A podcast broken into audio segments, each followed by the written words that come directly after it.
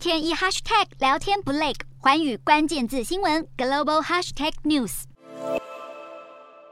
近期美中紧张关系因为北京报复美国众议院议长佩洛西访问台湾而进一步升温，邻国新加坡也高度关注台海局势。中国还有台湾都是新加坡重要的贸易伙伴，如今情势恶化的话，不仅将影响到新加坡的贸易经济，同时也将冲击全球各国。